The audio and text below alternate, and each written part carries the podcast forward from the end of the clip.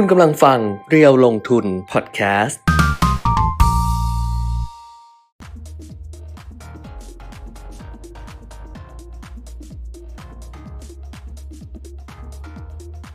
สวัสดีค่ะ สวัสดีครับ อัปเดตเทรนด์ลงทุนนะคะ กับเพจเซลลงทุนค่ะ Facebook Live YouTube Live ด้วยวันนี้ อังคารที่ 26 เมษายน 2565 ครับอืม กำลังดูไลน์อยู่คุณแก้มก็ว่าไปตีหกสิบห้าแล้วยังไงต่อก็จบไงจบแล้วเอออ้าวนะครับ ทักทายกันเข้ามาได้นะครับ เดี๋ยวเปิดดูก่อนมอนิเตอร์ตัวเองก่อนยังไม่ได้เปิดเลยนะโอ้ยมากันเยอะแล้วนี่ทยอยมากัน งง เออ วันนี้นะครับงง จริงๆงงทุกวันแหละ เดี๋ยวเดี๋ยวพูดว่าวันนี้งงเลยเอองงทุกวันแหละ ช่วงนี้มีอ่าภารกิจ ที่ต้องต้องทำนะภารกิจงานงานประจำก็ต้องทำนะอืมไลฟ์ก็ต้องจัด แต่ว่าก็อ่าเราก็เราก็อย่างเงี้ยนะครับ คือไลฟ์มันก็สบายๆนะ เหรอ ดิฉันว่าเป็นอะไรที่ลำบากที่สุดเลยนะ งานอื่นดิฉันน่าสบายหมดเลยนะเออดิฉันมา Facebook Live คุณปิยมิตรเนี่ยดิฉันรู้สึกแบบเออเป็นอะไรที่แบบยากที่สุดของวันแล้วอะมาเจอกันเหมือนเดิมนะคะ เพราะฉะนั้นทุกคนก็ส่งข้อความมาทักทายกันได้ใครที่ดูเราอยู่นะคะ ก็ครับกดไลค์กดแชร์ กดส่งคอมเมนต์ต่างๆ นานาสวัสดีค่ะ สวัสดีทุกท่านเลยคุณพิชัยสวัสดีค่ะคุณชัยโรจน์สวัสดีครับ คุณธนากร สวัสดีครับ พี่ๆทั้งสองอ่าฮะสวัสดีด้วย วันเนี้ย ไอเนี่ยฮวงจุ้ยมันผิดห่วงจุ้ยคือที่นั่งเก้าอี้เนี่ยเหรอ ใช่ใช่อ่าอ่าปรับนิดนึงหายไปก็จะเลยแบบแปลกๆหน่อยนึงแต่ว่าอะเหมือนเดิมก็วันนี้เดี๋ยวคุยกันนะคะ ทั้งเรื่องของโควิด -19 เรื่องต่างๆ นานา แล้วก็ที่คุณปิมิตรคุยไว้วันก่อนนู้นเรื่องของอีลอน มัสกับ Twitter ก็ปรากฏว่าเขาปิดดีลเรียบร้อยแล้วค่ะ 44,000 ล้านเหรียญ ก็ราคาเดิมนะ ไม่ได้ขึ้นราคา เพราะตอนแรกไอ้1.4ไอ้ล้านล้านคณะกรรมการบริหาร ซึ่งเขาก็เป็นตัวแทนผู้ถือหุ้นเดิมด้วยค่ะเนี่ย ก็อยากจะเรียกเอ่อราคาขึ้น ค่ะ เพราะว่าราคาที่เคยขึ้นสูงสุดในรอบ 52 สัปดาห์มัน 70 กว่าเหรียญ อืมแต่ว่าเขาตกลงซื้อแค่ 45.2 อืมเหรียญ แต่ว่าอ่าในภาวะตลาดแบบนี้ แต่แต่เขาก็เสนอสูงกว่าราคาตลาดแหละอืม พอสมควร แล้วก็ภาวะตลาดแบบที่ขึ้นวันละ 200 จุดลง 900 จุดอะไรเงี้ย อืมนะคือการได้เงินขนาดนี้เนี่ย ใช่ ไม่ใช่น้อย ใช่เป็นไม่ใครใช่น้อย ใครมาซื้ออะไรดิฉันตอนนี้ฉันก็ขายหมดนะโอ้อันนี้ ไม่ใช่ซื้อสิชันเนี่ยนะนี่ตีเป็นเงินไทยเท่าไหร่ล่ะ หนึ่งจุดหนึ่งจุดสี่ล้านล้านใช่เห็นเขาคูณกันมาใช่ไม่รู้ถูกผิดถูกถูกคูณหนึ่ง33 กว่า ใช่ยิ่ง เขาถ้าเป็นคูณบาทอ่อน34 แบบเนี่ยค่าเงินบาท34ตอนนี้เนี่ย เออ มันยิ่งปลาก็เป็น1.5 ล้านล้านอะหนึ่งจุดสี่ล้านล้าน เออ มีคนคูณมาให้ก็ตลอกเขามา มันแพงมาก เออ คือไม่คือคือคือในในสายตาเราอะแพงมาก เออ แต่อีลอนมัสก์เขาบอกเขาคุ้มเออเออเขาคุ้มแต่เขาบอกเดี๋ยวเขาจะจัดการเขาบอกว่าเขาจะทวิตเตอร์อยู่ในตลาดไหมอยู่สิเขาบอกจะเอาออกอยู่สิอะราคาเอาออกสิเออเพราะว่ามันไม่มีฟรีโฟดนี่เขาบอกเขาจะเอาออกใช่ไหมเออนึ่งคือเขาต้องคืเอาออกสิจะเอาทวิตเตอร์ออกจากตลาดเออสองคือเขาจะจัดการ acc หลุมทวิตเตอร์เนี่ยราคาเราบวกมาห้าห้าเปอร์เซ็นต์กว่าอืมก็คือจริง ๆ สูง สูงสุดไป 52 บาท 29ห้าสิบสองบาทห้าสิบสองบาท 52ทวิตเตอร์ห้าสิบสองบาท 52 เหรียญทวิตเตอร์ห้าสิบสองบาทเอ่เงินอบาทมันคม เออเออเอเอ้อยเงินไทยอะไรสกุลเงินแต่แต่มันคมเพราะมันเงินบาท เอออืมนะ แต่อันเนี้ยเป็นฝั่งของอีลอนมัสเขาเป็นคนออกมาบอกนะแต่อ่าข่าวก็ลงข่าวตามนั้นแหละนะว่าอ่ายาพงยาพิษเนี่ยไม่ต้องพูดถึงแล้วพอยซันพิวคุยเอไว้อแย่เออไม่มีหรอกไม่มียาพิษแล้วเพราะว่าสุดท้ายขายกันแหละอ่าอืมเพราะยิ่งยื้อไปอืมราคาที่จะขายได้ราคานี้ก็อาจจะไม่ได้ก็ได้นะค่ะคือทั้งผู้กลุ่มผู้ถือหุ้นเดิมตัวแทนผู้ถือหุ้นเดิมอะผมว่าเขาคิดอย่างนี้ค่ะเขาก็เขาต้องช่างใจว่าเฮ้ย จะเอาราคานี้ไหม เอารับเงินมาสบายสบายขายไม่ได้ๆเออ หรือเจะยื้อไปเอายาพงยาพิษอะไร ยื้อยื้อไปต่อไปเอาราคาสมมไม่ติได้มันไม่ได้สี่สิบห้าไม่ได้เหรียญแล้วมันไปโอ้มันก็ยิ่งทีแย่เนี่ไปยดิฉันถึงบอกไปว่าบางทีอะเรื่องของการซื้อขายอะเออคือหนึ่งอะมันขึ้นอยู่กับความพึงพอใจของคนซื้อแล้วก็คนขายด้วยนะใช่มันไม่ใช่เพราะว่าเรื่องของเรื่องคือไปเขียนรีวิวไว้นี่ไงไปเขียนอืมรีวิวทำทำทำทำหน้าไงเออแล้วจ่ายแพง จ่ายแพงอ่าก็จะมีคนบอกว่า เนี่ยต้นทุนมันไม่กี่บาทอะไรอย่างเงี้ยมคือเราคำคือเราเป็นผู้ซื้ออะเราพอใจอะใช่เราพอใจจ่ายราคานี้อะเราไม่ต้องไปดูไงว่าต้นทุนมันเท่าไหร่ไงอืมคือเขาบวกราคาเวอร์แบบบวกกำไรเวอร์เลยมันก็มันก็มีค่าวิชาชีพค่าความพึงพอใจปะเออที่เราไปใช้บริการ ถ้าเราจะใช้บริถ้าเราจะซื้อราคานี้เราก็ซื้อราคานี้ใช่เราพอใจราคานี้เราก็ซื้อใช่มันไม่เกี่ยวกับว่าโง่ไม่โง่ไม่ดูต้นทุนเป็นแบบอืมเสียเงินเปล่ามันไม่ใช่ คือเออเขาก็พอใจกันทั้งสองฝั่งใช่ มันถึงตกลงราคากันได้ เหมือนหุ้นนั่นแหละเวลาซื้อขายหุ้นน่ะถูกว่าเราพอใจราคานี้มพอใจปตทที่ 45 บาทเออ ราคา มันกว่าจะถึงตรงนั้นมันยากเหลือเกินนะเออไม่ต้องไปพูดถึงปตทเอามันไม่ใช่ 45 ด้วยนะฮะมันเริ่มต้นที่ 53 มันเริ่มต้น 53 บาทเออแล้วมันก็ถั่วลงมาเหลือ 45 บาทเออเอออันนี้มันหยุดพอใจแล้วเออเอออยากอยากได้อะไรก็ทำไปไม่ว่าแล้วรากันคาน้ำมงน้ำมันมันจะไปเท่าไหร่ใช่ก็เออเอออ่านะแล้วแต่เลยแล้วแต่เลยเอาก็ค่ะตกลงว่า สรุปเขาอ่าสรุปว่าทวิตเตอร์ซื้อหุ้นทวิตเตอร์54 บาทยี่ไม่ใช่ 54 บาทอีกแล้ว54.2 ดอลลาร์สหรัฐต่อหุ้นของทวิตเตอร์วันนะนี้ครับไม่รอดอะเรา ไม่รอดนะดูอะนะเพราะจิตใจมันอยู่เรื่องอื่น เพราะว่าแต่ละแต่ราคาที่ขึ้นไปเนี่ยอืมอันเนี้ยก็ถูกต้องมันจะไม่ทะลุราคาที่เขาจะตั้งโต๊ะซื้ออืมเพราะว่ามันยังมีแกลบของความเสี่ยงอยู่หน่อย เพราะฉะนั้นเนี่ยราคาขึ้นไปสูงสุด ของทวิตเตอร์เมื่อคืนนี้ก็คือ 52.29 เหรียญ เหรียญไม่ใช่บาทละ เหรียญสหรัฐไม่ใช่ตั้งแต่แรกอ่าสูงสุดอ่า52.29 แต่ซื้อเนี่ย 54.20 นะก็จะมีแกลบเรื่องของค่าความเสี่ยงอยู่นิดหน่อยเผื่อจะมีอะไรเกิดขึ้นอีกนะครับจบคนคนมีเงินนี่มันมีเงินเนาะ คนมีเงิน แต่ก็เขาใช้เงินถูกหรือไม่ถูกก็ต้องไปดูอีกทีก็นะเขามีเงินไงก็เขาอ่าแต่เขามีมีเงินจะใช้เขามีเงินจะใช้เออแต่ต้องไปดูอีกทีว่าซื้อไปแล้วอาจจะอ่าบอเริ่กมว่าต้นเออไม่ไม่ก็ไม่เป็นไรถ้าเริ่มต้นให้มีเงินก่อน ไม่เป็นไรอะไรหนึ่งจุดห้าล้านล้านก็เขามีมากกว่านั้นเยอะไงเออเขามีมากมากมากมากไงเอาเอารวยที่สุดในโลกอะเคยบอกไปแล้วนะอีลอนมัสเป็นบุคคลที่รวยที่สุดในโลกนะ ปัจจุบันนี้ก็ทำอะไรก็ได้ทำอะไรนะก็ได้เออทำอะไรก็เป็นคงเป็นข่าวไปหมดแหละนะครับ ก็ดู acc หลุมที่เราตั้งตั้งๆไว้จะเขาจะกำจัดเหรอ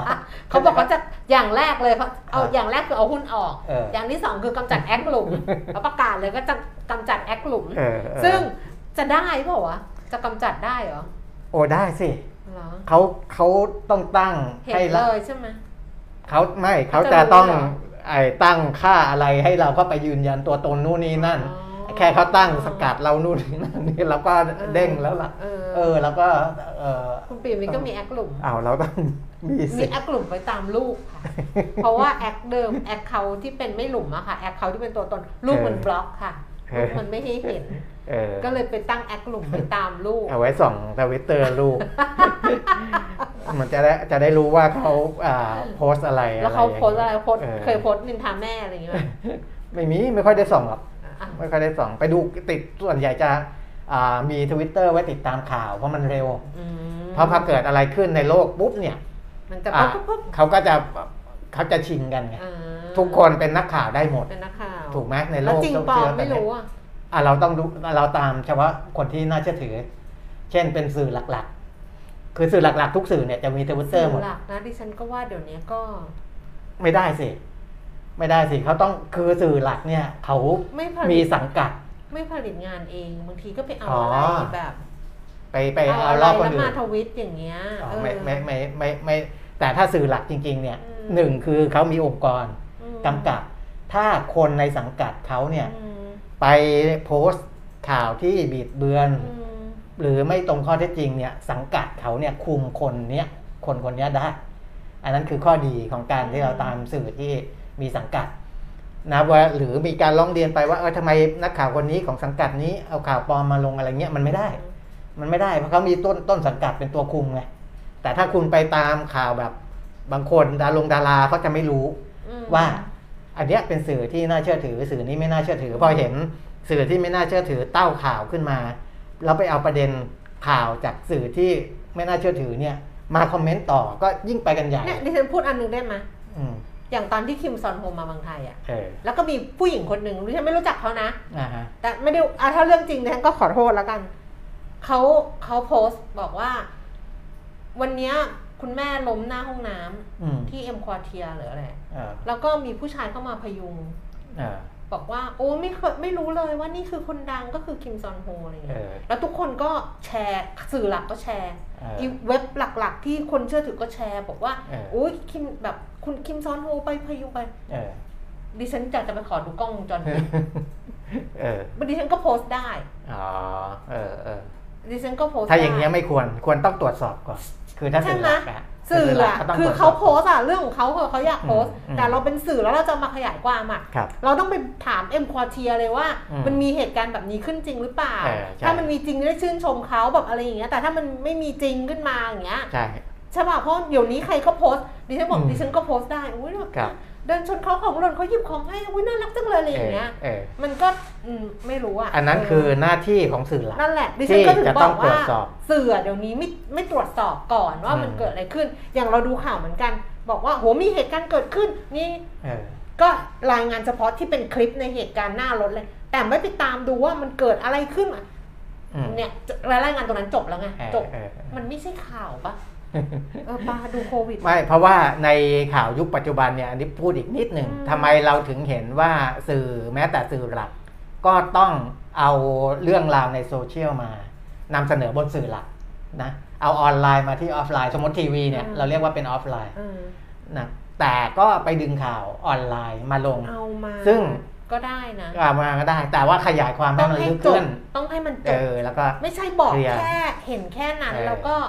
อย่างเงี้ยเออคือแบบโอ้วันนี้มีผู้หญิงคนนึงเออยืนเอาไม้ฟาดหน้ารถตรงเออกลางสี่แยกเออแล้วก็โอ้ทุกคนก็ฮือฮากันหมดแล้วค่ะแล้วคอมเมนต์กันแบบต่างๆนะจบเอออันนี้อะอันนี้ไม่ใช่หน้าที่สื่อหลักอะแล้วเออทำไมเขาถึงเอาอันนั้นไปใช่มันเกิดอะไรขึ้นอะไรอย่างใช่เงี้ยต้องใช่อปะธิบายขยายความให้มันเออจบประเด็น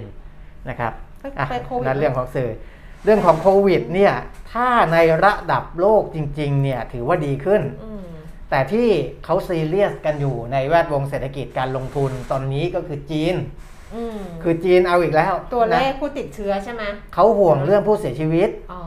คือเริ่มมีตัวเลขคนเสียชีวิตเนี่ยรายงานเข้ามาแล้วของจีนเนี่ยอ๋อ51คนเนี่ยเออนะครับ แต่ว่าของจีนเนี่ยเสียชีวิตแค่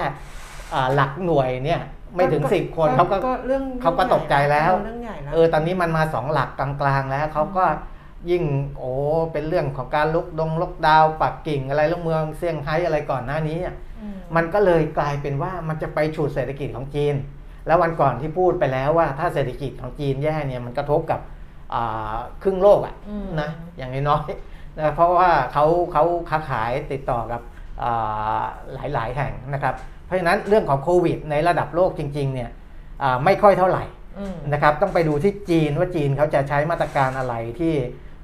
จะคุมไม่ให้มีคนป่วยคนตาย เพราะว่าในเรื่องของคนติดเชื้อเนี่ยเชื้อโรคเนี่ยมันไม่ได้ต่างจากที่อื่นค่ะๆมันติดง่ายเหมือนกันค่ะนะมันแพร่กระจายได้รวดเร็วเหมือนกันอะไรอย่างเงี้ย จีนเขาก็เจอปัญหาเดียวกันนี่แหละนะซึ่งก่อนหน้านี้เขาพยายามคุม แต่พอมันเข้าไประดับสองสามพันคนต่อวัน แล้วตอนนี้ขึ้นมาสี่พันกว่าคนต่อวันแล้วเนี่ยนะเอ่ออ๋อไม่ใช่ก็ก็ก็จริง ๆ ตัวเลขของการติดเชื้อก็จะยังยังอยู่สองพันกว่านี่แหละ แต่ว่าสองพันกว่าเนี่ยเวลามันติดเชื้อแพร่กระจายออกไปมันเร็วอืมนะเขาก็ยังใช้มาตรการเดิมคือพยายามคุมให้เข้มงวด ซึ่งมันจะกระทบกับเศรษฐกิจใช่คือถ้าเขาปล่อยแบบยุโรปเนี่ย มันก็ไม่เท่าไหร่แต่มันหนักไงมคือประชากรจีนเขาเยอะนะถ้าปล่อยแบบอ่าเนี่ยมีมีรุ่นน้องไปฝรั่งเศสเขาก็อ่า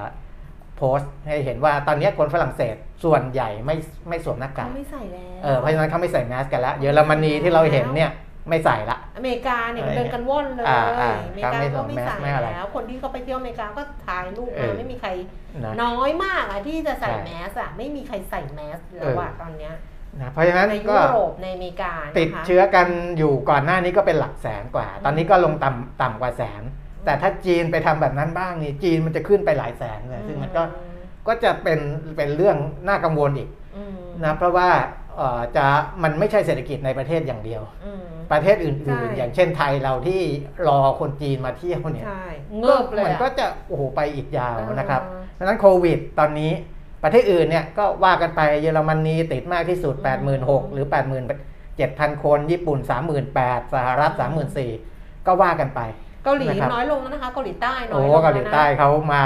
เอออ่าของเมื่อวานเขารายงานตัวเลขเข้ามาแค่สามหมื่นสี่เองอ่านะฮะแต่ว่าของวันนี้เนี่ยแปดหมื่นก็ยังขึ้นขึ้นลงลงอยู่อ๋ออ๋ออ๋อนะเพราะฉะนั้นก็ก็ยังลงบ้างขึ้นบ้างนะครับอืมแต่ว่าผู้เสียชีวิตเขาก็น้อยลแปดสิบกว่าคนอืมต่อวันหรือว่าร้อยต้นอืมๆนะครับก็ก็แต่ของไทยเราเนี่ย ของเราตัวเลขผู้เสียชีวิตยังเยอะอยู่ ผู้เสีแต่ยชีวิว่าตเราตัวเลขผู้อืม ติดเชื้อก็ลดลงนะ ใช่ ก็ลดลง ผู้เสียชีวิตอันดับหนึ่งฝรั่งเศสเนี่ยอย่างที่บอกนะครับไม่สวมแมสละ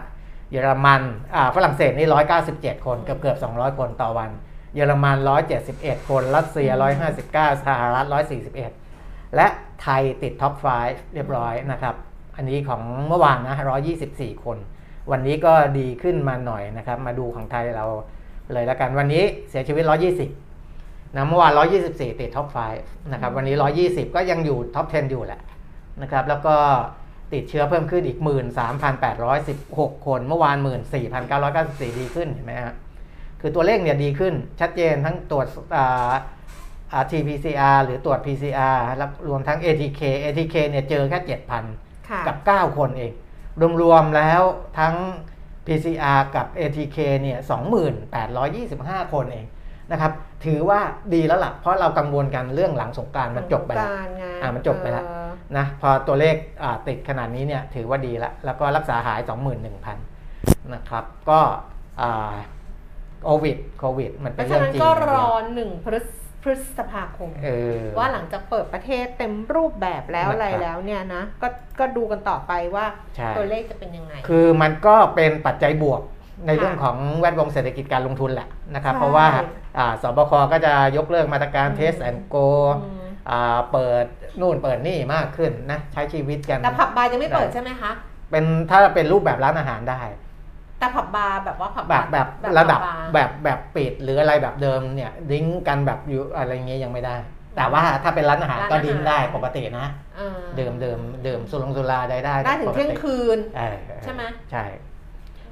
นะครับอะก็พูดเปิดเหมือนเราเป็นนักดื่มนะ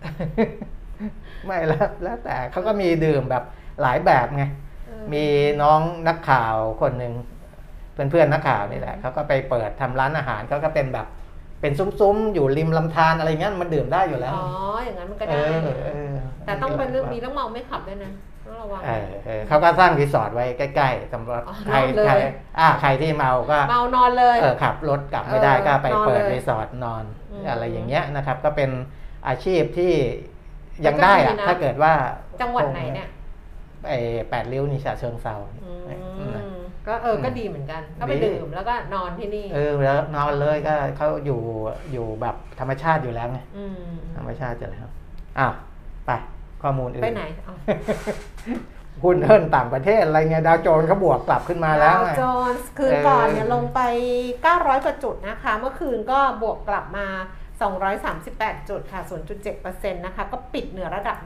34,000 จุด ไปปิดที่ 34,049 จุดค่ะ NASDAQ เพิ่มขึ้น 165 จุด 1.29%แล้วก็ S&P 500 ก็เพิ่มขึ้น 24.0.5%ค่ะยุโรป ลอนดอนฟุตซี่ร้อยลงไป 141.1.8% CAC 40 ตลาดหุ้นปารีสฝรั่งเศสลงไป 132.2%แล้วก็ดัคฟังเฟิร์ตเยอรมนีลงไป 217.1.5%นะคะ ในเอเชียเช้าวันนี้ก็ฟื้นตัวกลับขึ้นมาบ้างค่ะ โตเกียวนิเกอีบวกไป 135.0.5%ห่างเสียงฮ่องกงบวกไป 283.1.4% CSI 300 ตลาดหุ้นเซี่ยงไฮ้บวกไป 31.0.8%ค่ะ ความเคลื่อนไหวของตลาดหุ้นบ้านเราดัชนีราคาหุ้นบวกกลับเหมือนกัน แต่ก็ยังไม่ได้คืนนะอ่ายังฮะไม่ได้คืนเมื่อวานลงไป 10 กว่าจุดใช่ไหมครับ วันนี้ตอนเช้านะคะสูงสุด 1,685 จุด ต่ำสุด 1,679 จุด ล่าสุด 10นาฬิกา27 นาทีดัชนีราคาหุ้น 1,681 จุด02 จุด เพิ่มขึ้น 5.69 จุด 0.3%มูลค่าการซื้อขาย 17,700 ล้าน SET Fifty Index 988.11 จุดค่ะ เพิ่มขึ้น 5.04 จุด 0.5%มูลค่าการซื้อขาย 8,000 ล้านบาท หุ้นที่ซื้อขายสูงที่สุดนะคะ เดี๋ยวแป๊บนึงนะ ขอดูอันนี้แป๊บนึง ว่ามันมีอะไรแวบๆมาไหม 769 ล้านนี่หุ้นของ AS A A A A 5 A แล้ว A A ไหนนะ A A5 เอออ่า asset five ไงซื้อขาย asset สูง five สุดเออ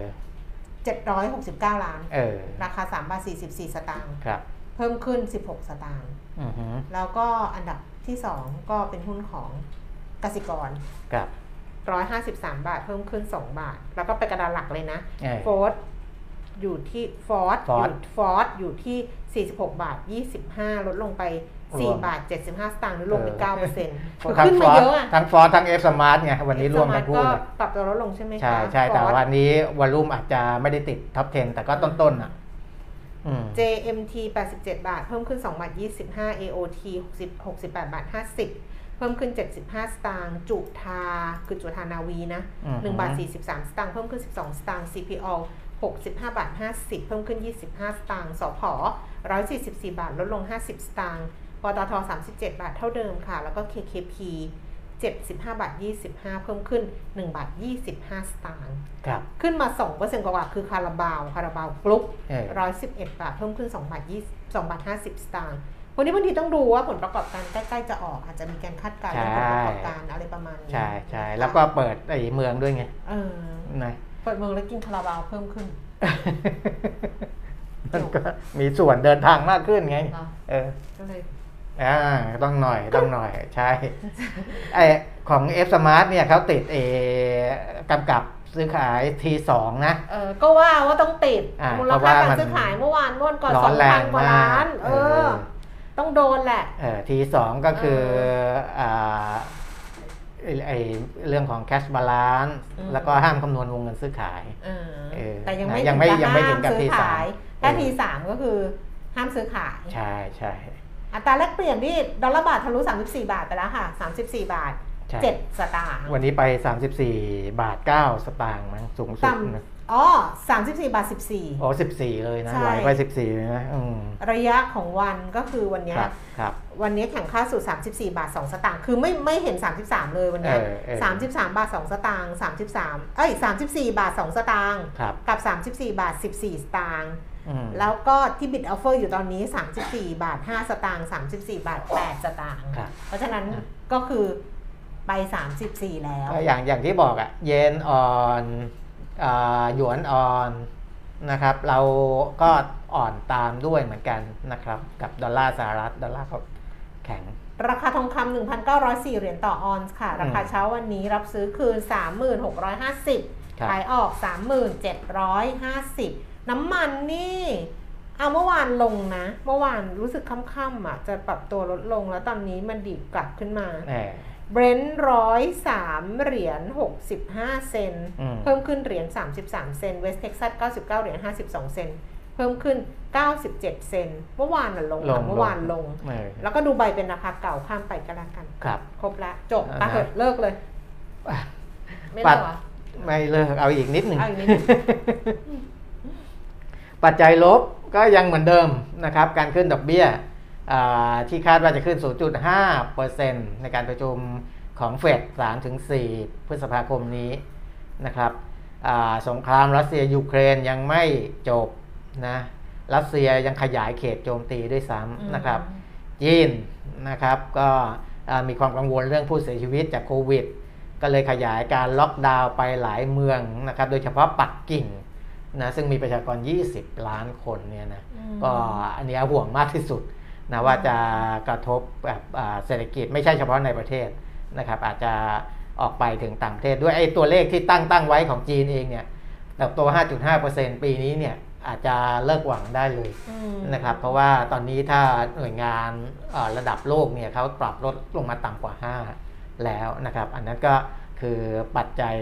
ลบที่ยังคงปกคลุมตลาดอยู่ แล้วนะคส่วนนจีนเขาก็ไปตุนสินค้า เพราะเขาห่วงไอ้ล็อกดาวน์ก็เริ่มตุนอ่าอะไรอย่างนี้อีกแล้วไงอ่าฮะอืมเนี่ยเนาะมันก็ไม่จบเนาะอ่าสามปีภาพเดิมๆก็กลับมา ส่วนปัจจัยกลับบวกก็คือการดีดกลับของดาวโจนส์นั่นแหละอืนะมเพราะว่ามันลงไปเยอะนะครับ อาจจะลงไปเกินกว่าที่อ่าปัจจัยพื้นฐานของบางบริษัทอืมก็คืออ่า ยังคือยังไม่รู้ว่าดีหรือไม่ดีจริง ๆ แต่อืมบางทีขายไปก่อนแล้ว เพราะว่าผลการดำเนินงานยังไม่ออกอย่างเงี้ยนะครับก็จะมีคนกลุ่มหนึ่งที่เก่งว่าเฮ้ยมันอาจจะออกมาดีกว่าที่คาดก็ได้หรืออะไรอย่างเงี้ยนะครับมันก็ยังมีแรงต่อสู้ตรงนี้อยู่นะครับแล้วก็เรื่องของอาสบคเรานี่แหละอืมนะที่ผ่อนคลายเอ่อเกี่ยวกับมาตรการต่างๆนะครับทำให้ใช้ชีวิตกันได้มากขึ้นนะในเชิงของเศรษฐกิจนะครับอ่า ส่วนเรื่องอื่นๆนะก็ทำไมหุ้น SCBB เขาก็ยังซื้อขายกันอยู่อะอะ27ไงคือจะเป็นวันเดียวกันพรุ่งนี้ คือออกปุ๊บคือเข้าเลย คือเขาไม่มีแก๊ปนะแล้ว SCBB ตอนเนี้ยที่คนที่ซื้อ อ๋อ SCBB คนยังไปอะ ยังมีคนเข้ามาซื้ออยู่ใช่ ใช่ไหมเออจะซื้อทำไมเพเพราะราะมัว่านก็ยังมีมูลค่าการซื้อขายอยู่ ก็ นั่นสิ คือเขาอาจจะไม่ได้ฟังคำเตือนเขาอาจจะอยากถือหุ้นแบงก์หรือเปล่า ก็นะเลยงงว่ามันมีความมันมีการซื้อเอขาอยเพราะว่าพรุ่งนี้นะ ตลาดประกาศแล้วนี่ว่า SCBX เออจะมาพรุ่งนี้ SCBX จะเข้าก็คือมันจะแทนกันเลยทันทีใช่นะครับ SCBB SCBB ออก็จะหายไปเลยเออแล้วก็แล้วเป็น SCB อ่าจะเป็น SB ธรรมดาธรก็รมคือดา SCBX ก็คือเนี่ย SCBX เออเข้ามานะครับแต่ก็เลยแต่ก็สงสัยว่า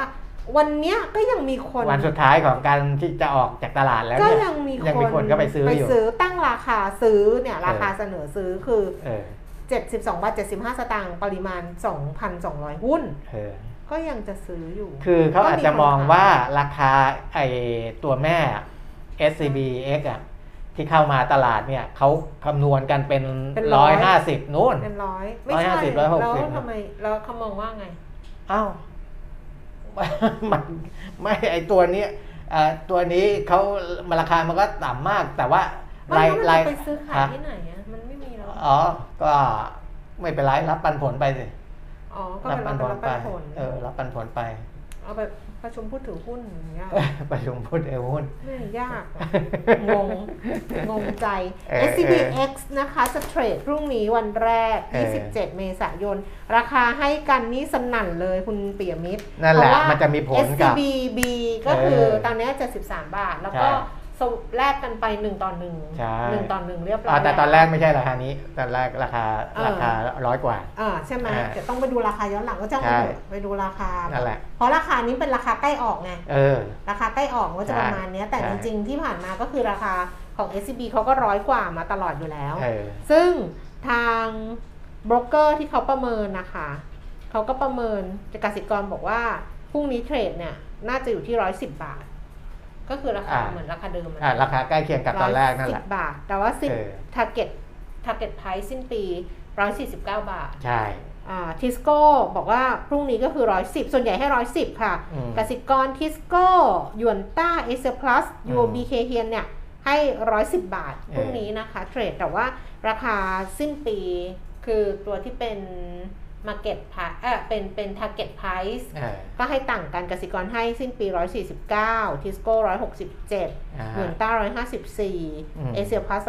140ยูบีเคเฮียน144 ครับนะครับเพราะฉะนั้นมันจะมีผลกับดัชนี เพราะว่าอ่าไอ้หุ้นที่คำนวณดัชนีอยู่ตอนเนี้ยก็คือ SCBB อ่าพรุ่งนี้ไอ้ตัวที่จะคำนวณดัชนีเนี่ยเป็นจะเปลี่ยนมาเป็น SCB SCB เออแล้วก็ราคามันก็ต่างกันใช่นะเพราะฉะนั้นมันก็จะไปมีผล เอ๊ะทุนจดทะเบียนก็ต่างกันด้วยมั้ยอ่าต่างกันมาเก็ตต่างแคปกันมันก็จะ market cap ต่างกันไงก็แล้วต่างนั่นมันก็กัจะมีผลกับเอออินเด็กซ์ในวันพรุ่งนี้อยู่แล้วนะใช่ใช่อืมนะอะอันนั้นก็เป็นเรื่องของตัวหุ้นนะครับนี่เอ่นะอมีอะไรเพราะพอดีเมื่อเช้ายุ่งๆกับงานอยู่นะ ก็เลยไม่ได้หาข่าวมีต้องดูเรื่องนี้แหละ เรื่องเออของเรื่องของ ราคาดีเซลอะ ซึ่งอ่าฮะตอนนี้มันจะกลายเป็นเป็นประเด็นที่จะต้องดูอย่างใกล้ชิดเนื่องจากมันว่าไปกระทบกับราคามันต้นทุนต้นทุนสินค้าไงใช่ มันต้นทุนอืมเพราะว่าตอนนี้หลาย ๆ ที่เขาก็ขอขอปรับราคาขึ้นไงราคาสินค้าก็ไอหมูกับไข่นี่ไม่ต้องพูดถึงเพราะว่าอืมขึ้นไปก่อนหน้านี้แล้ว แต่ว่าอันเนี้ยมันก็จะเป็นเอ่อวันที่ 1 พฤษภาเนี่ยหลังจากที่ราคาน้ำมันดีเซลเนี่ยนะคะจะขยับขึ้นแล้วก็ คงขยับเป็นขั้นบันไดอะอ่าฮะแต่ว่าขยับแน่ๆ ขึ้นแน่ๆ นั้นอืมขึ้นแน่ๆ คืออั้นต่อไม่ไหวแล้ว อุ้มต่อไม่ไหวแล้ว เพราะฉะนั้นก็น่าจะมีการขยับขึ้นแล้วก็เรื่องของภาษีก็บอกว่าอยู่ในแนวทางว่าอืมจะมีการพิจารณาว่าปรับลดภาษีน้ำมันดีเซลในภาคขนส่ง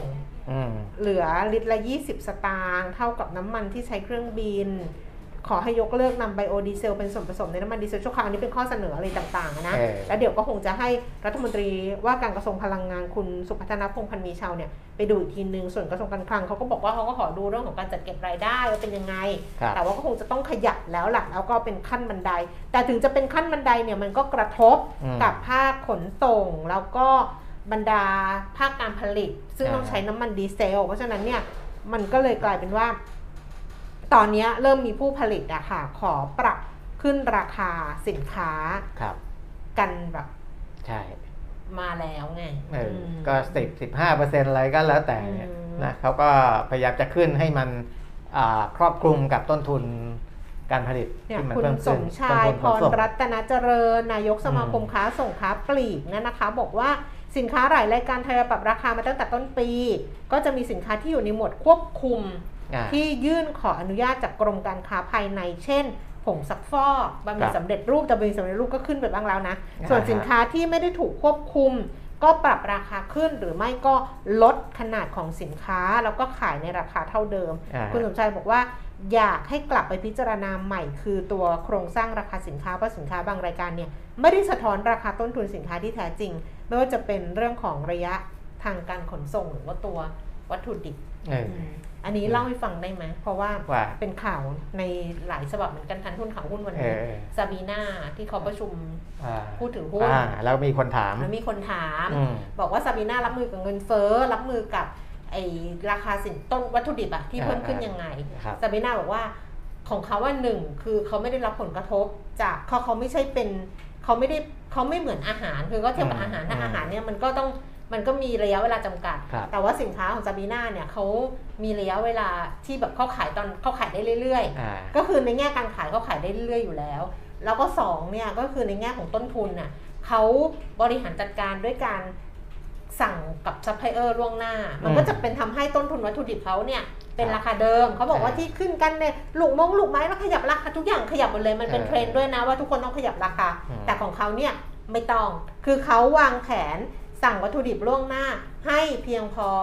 กับปริมาณการผลิตแบบมันสมดุลกันนะเออแล้วก็เออผลิตไปได้ด้วยราคานี้ไปเรื่อยๆอะไรอครับย่างเงี้ยก็ไม่ได้กระทบเอออันนี้ไม่ได้กระทบในแง่ต้นทุนครับซึ่งวางแผนมาก่อนใช่แล้วก็ไม่ได้กระทบเรื่องการขาย แต่นี้พอดิฉันมาอ่านว่าเนี่ยมันมีเรื่องของระยะทางการจัดส่งอะไรอย่างเงี้ยอ่าก็คือซาบีนาก็ไม่ได้ไม่ได้เน้นหน้าร้านแบบใช่คือสินค้าไม่ต้องขนไปหน้าร้านอะไรมากมายไงใช่เขาใช้วิธีการแบบ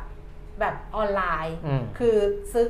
ด้วยวิธีการออนไลน์เยอะ NSR ไม่มีอ่าแบบอ่า non store retailing อืมแต่สำหรับคนที่ไปหน้าร้านนะคุณปิมิตรอืมไปซื้อในช็อปบางคนชอบงานดิฉันก็ชอบไปเคาน์เตอร์ ชอบไปช็อปอย่างเงี้ยอ่าฮะเราไปเนี่ยเขาไม่ได้สต็อกสินค้าไว้ที่ร้านเขาไม่ต้องขนไปเยอะอืมแต่ถ้าเราไปลองแล้ว เออ อันนี้ไซส์นี้สีนี้มันเราสามารถที่จะให้เขาส่งคือเราไปหน้าร้านแหละเออแล้ว แป๊บหนึ่งเดี๋ยวเขาส่งมาตามมา อ่าฮะเออ ก็คือมันก็ประหยัดเรื่องต้นทุนเรื่อง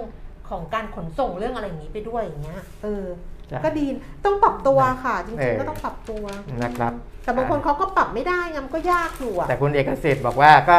อ่าพอรู้ว่าราคาน้ำมันดีเซลจะขึ้นสินค้าก็ขึ้นไปรอแล้วอะไรอย่างไปเงี้ย รอขึ้นไปเอก่ออนเขาก็ขึ้นไปก่อนมขึ้นไปก่อน ก็อย่างนี้แหละนะครับ เขาก็ค่อยๆขึ้นแหละค่ะ พูดถึงอะสามอืม เห็นบอกว่าจะขึ้น เดี๋ยวนะ สามสิบตอนแรกมันสามสิบสองใช่ไหมน่าจะสามสิบสองอะแต่เขาคงดูกันอีกทีเดี๋ยวคงเคาะออกมาแหละเออแต่ว่าขึ้นแน่เออฮะๆคนที่ไปคนที่ไปเติมอะ คนที่ไปเติมน้ำมันอะ คือต้นทุนสินค้าแล้วแบบการก็ว่าไปแต่คนที่ไปเติมน้ำมันอะ ซึ่งเราอะเคยชินกับการที่ กับการที่เท่านี้ไงเออแล้วพอไปถึงนะมันจ้ากเลยนะอะจริง ๆ นะเออคือไปถึงอะพอเติมมันช็อกเลยนะอืมสลบเลยแหละ วันนี้คุณดูนิ่ง ๆ นะ ไม่นิ่งเลยเนาะนี่วันนี้จะออกเร็วแล้วจิตเนี่ยใจเดี๋ยวคุณพวักพะวงมากเลยอะเขามีงานเยอะค่ะ งานเขามารอเยอะเขาก็เลยแบบว่า จิตใจพวักพะวงอะว่าจะเอาเรื่องอะไรดีหรือไม่เอาอะไรดีเออเรื่องเรื่องค่าเงินเนี่ยนะครับ มันเป็นปัจจัยหนึ่งที่จะอ่าเป็นความท้าทายของผู้กำกับนโยบายการเงินเหมือนกันนะครับอืมอันนี้ดรพิพัฒน์เหลืองนฤมิตรชัย หัวหน้านักเศรษฐศาสตร์กลุ่มธุรกิจการเงินเกียรตินาคินพัทระเนี่ยก็โพสต์ Facebook นะบอกว่าอ่าไอเรื่องของค่าเงินบาทที่อ่อนเนี่ยนะอาจจะมันเป็นความท้าทายของแบงก์ชาติแหละในเรื่องของนโยบายการเงินนะครับ เพราะถึงแม้เราจะอ่าไม่อยากจะขึ้นดอกเบี้ยอืมเพราะว่าเศรษฐกิจยังไม่ฟื้นหนี่ครัวเรือนสูง NPL ยังแก้ไม่หมดอะไรพวกเนี้ยนะพวกเนี้ยมันมันมันเป็นตัวที่อ่า กดในเรื่องของดอกเบี้ยไว้อืมแต่แบงก์ชาติอาจจะถูกกดดันให้ขึ้นดอกเบี้ยก่อนที่ต้องการนะหรืออัตราดอกเบี้ยในประเทศอาจจะขยับขึ้น แม้แบงก์ชาติจะไม่ขึ้นดอกเบี้ยก็ตาม เพราะว่าอ่าค่าเงินอืมนะเออค่าเงินที่มันอ่อนค่าลงนี่แหละนะครับ มันจะไปเพิ่มแรงกดดันต่อเงินเฟ้อกดดันให้หลายประเทศต้องขึ้นดอกเบี้ยตามนะครับ ถึงแม้ว่าจะขัดแย้งกับอ่า เป้าหมายของนโยบายการเงินในในในแต่ละประเทศก็ตามนะครับเพราะฉะนั้นประเทศไหน พอเดี๋ยวเดี๋ยวก็จะเห็นชัดแหละพอสหรัฐก็ขึ้นดอกเบี้ยอืมประเทศไหนที่ไม่ได้ขยับดอกเบี้ยมาก่อนหน้านี้หรือขยับตามเนี่ยนะครับก็จะมีปัญหาเรื่องของค่าเงิน แล้วก็มีปัญหาเรื่องของเงินเฟ้อนะค่าเงินอ่อนอย่างที่คุณแก้มบอกเมื่อวานว่าอืมส่งผลดีกับการส่งออกก็ตาม แต่มันไม่คุ้มเออไม่คุ้มไงที่เออดรบัณฑิตบอกในคอลัมน์เมื่อวานเนี้ยว่าครับพอสุดท้ายแล้วเนี่ยมันไม่คุ้มกับที่เสียไป เพราะว่าเรื่เรื่อองงของเสเงินถีเฟ้ยอรนี่แหละภาพทางการเรื่องเสถียรเงิภาพนอะไรเงี้ยอืมมันสำคัญไงครับแล้วมันดูแล้วมันได้ไม่คุ้มเสียอ่าฮะอืมซึ่งยิปเขาเทียบเคียงกับญี่ปุ่นนะครับไม่ได้เทียบเคียงกับเราแต่เทียบเคียงกับญี่ปุ่นแหละอืมเออ แล้วก็มันก็เลยจะไปกดดันให้ตัวธนาคารกลางอะครับนั่นแหละกลับไปที่เดิมว่าเออแบงก์ชาติจะต้องปรับขึ้นดอกเบี้ยเนี่ยเร็วกว่าที่คิดไว้หรือเปล่าเออซึ่งก็มีความเป็นไปได้ แต่นี้ถ้าเกิดว่าแบงก์ชาติขึ้นดอกเบี้ย เร็วกว่าที่คิดสิ่งที่มันจะเกิดขึ้นคืออะไร ก็คือถ้ามันส่งผ่านไปที่ระบบของธนาคารพาณิชย์ครับคือแบงก์ชาติขึ้นดอกเบี้ยเร็วกว่าที่คิดเพราะว่าต้องการจะแก้ปัญหาเรื่องของเออเออบาทอ่อนด้วยอะไรด้วยเนี่ยนะครับเอ่อ มันก็จะไปส่งถ้ามันไปส่งผ่านไปถึงนโยบายของธนาคารพาณิชย์ครับแน่นอนว่ามันก็จะกระทบกับลูกหนี้ใช่ซึ่งล่าสุดเนี่ยค่ะศูนย์วิจัยเศรษฐกิจและธุรกิจของธนาคารไทยพาณิชย์นะอืม EIC เนี่ยบอกว่าไตรมาสที่ 4 ของปี 2564 นะคุณเปียมิตรครับสัดส่วนหนี้ครัวเรือนต่อ GDP เนี่ย ขึ้นไปแตะระดับทะลุ 90%แล้วนะอ่า90.1%อืมปรับตัวขึ้นจากไตรมาสก่อนหน้า แล้วก็จากไตรมาสเอ่อไตรมาสก่อนหน้าก็คือไตรมาสที่ 3 ของปี2514เนี่ยครับประมาณ 1.6%อ่าคือจากเดิมเนี่ยไม่ไม่ไม่ไม่ถึงอืม90ใช่80 กว่า 80 กว่าตอนนี้เนี่ยไตรมาสทะลุละ4ปีที่แล้วเนี่ยทะลุอืม90%มาเรียบร้อยแล้วครับนะคะ ก็มาจากเรื่องของสินเชื่อบุคคล ส่วนบุคคลที่ยังเติบโตสูงนั่นแหละนั่นแหละ การขึ้นดอกเบี้ยก็จะไปกระทบกับกระทบอ่ากระทบตรงนี้นะเขาบอกว่าสัดอ่าส่วนหนี้ครัวเรือนต่อ GDP เกิน 90%เป็นครั้งแรก และถือว่าสูงอย่างมีนัยสำคัญเมื่อเทียบกับช่วงก่อนโควิด ขณะที่ไทยเนี่ยยังเป็นประเทศที่มีหนี้ครัวเรือนต่อ GDP สูงเมื่อเทียบกับต่างประเทศ โดยข้อมูลจาก BIS นะคะ Bank of International Settlement บอกว่าไทยเป็นประเทศที่มีสัดส่วนหนี้ครัวเรือนต่อ GDP สูงที่สุดในกลุ่มประเทศกำลังพัฒนามาตั้งแต่ปี 2554 จนถึงปัจจุบัน ครับอะอันนี้คือในกลุ่มประเทศกำลังพัฒนานะ ที่เราเคยคุยกันไปว่าเกาหลีใต้อันนี้สูงกว่านี้เพราะว่าอันนั้นก็คือครับอยู่คนละกลุ่มกันครับนั่นะนแหละนะฮะมันก็ก็กระทบทั้งเรื่องของอากำลังซื้อทั้งเรื่องของ NPL ด้วยนะครับ เพราะว่า พอไม่มีกำลังที่จะจ่ายดอกเบี้ย มันก็จะกลายเป็นหนี้เสียเออเหมือนเป็นหนี้เสียมันก็จะเป็น NPL กลับไปที่แบงก์พาณิชย์อะไรมันจะพันกันไปหมดนะครับอันนั้นคือตัวของดอกเบี้ย ส่วนเรื่องของค่าเงินอ่อนที่บอกว่ามีผลต่อการส่งออกเนี่ยนะแต่ว่าอ่ามันมันที่มันอ่อนหนักๆเนี่ยมันจะเป็นช่วงเดือนเนี้ยเมษามันเลยไตรมาสแรกมาแล้วอืมนะครับแต่ว่าส่งออกในของเดือนมีนาเนี่ยเดี๋ยวจะมีการถแถลงช่วงบ่าย ที่กระทรวงพาณิชย์ของวันนี้ใช่ไหมคะอ่าบ่ายวันเนี้ยอืมประมาณบ่ายสองครึ่งนะครับ ก็อ่าอันนี้ก็เป็นตัวหนึ่งที่คนจะดูแต่ว่าก็ไม่ได้ไม่ได้มีผลอะไรมากเพราะว่าส่วนใหญ่เราก็ยังคิดว่าน่าจะยังดีอยู่แหละอืมนะแต่ว่านำเข้าก็ราคาน้ำมันมันเพิ่มขึ้นสูงมันก็อาจจะจะสูงนะในเรื่องของดุลการค้า ดุลบัญชีเดือนสะพัดอะไรก็อ่าอาจจะอ่าดูไม่ได้ดีเท่าก่อนหน้านี้นะครับ นี่เสียงที่เขาคุยกันข้างนอกนี่เข้ามาไหมไม่เข้าใช่ไหมไม่น่าเข้า อาจจะเข้าบ้างนิดหน่อย ไม่เราดีเราก็ไม่ได้ไม่ได้รับ noise ข้างนอกเท่าไหร่คือนะครัเขาบเห็นนะแต่เขาก็ยืนคุยแบบเอออะไรอย่างเงี้ยเราอย่าอารมณ์เสียดีไหมปะจบเถอะนะแค่นี้ประมาณนี้นะครับค่ะพรุ่งนี้ก็อาจจะเบอร์เบอร์แบบเนี้ยนะคะเพราะช่วงนี้งานเยอะ งานเยอะมันก็เป็นสัญญาณดีเหมือนกันนะ ก็คือแบบเอองานมันเยอะขึ้นอะอ่ฮะ งานมันเยอะขึ้นอะแต่ว่าพอมันทำหลายอย่างก็จะงงๆแบบนี้แหละค่ะครับก็พอหอมปากหอมคอแล้วเดี๋ยวพรุ่งนี้กลับมาเจอกันใหม่กันแล้วกันนะคะ วันนี้ขอบคุณสำหรับการติดตาม แล้วก็ขอบคุณข้อความที่ส่งเข้ามาด้วยเดี๋ยวพรุ่งนี้กลับมาเจอกันลาแล้วนะคะ สวัสดีค่ะ สวัสดีครับ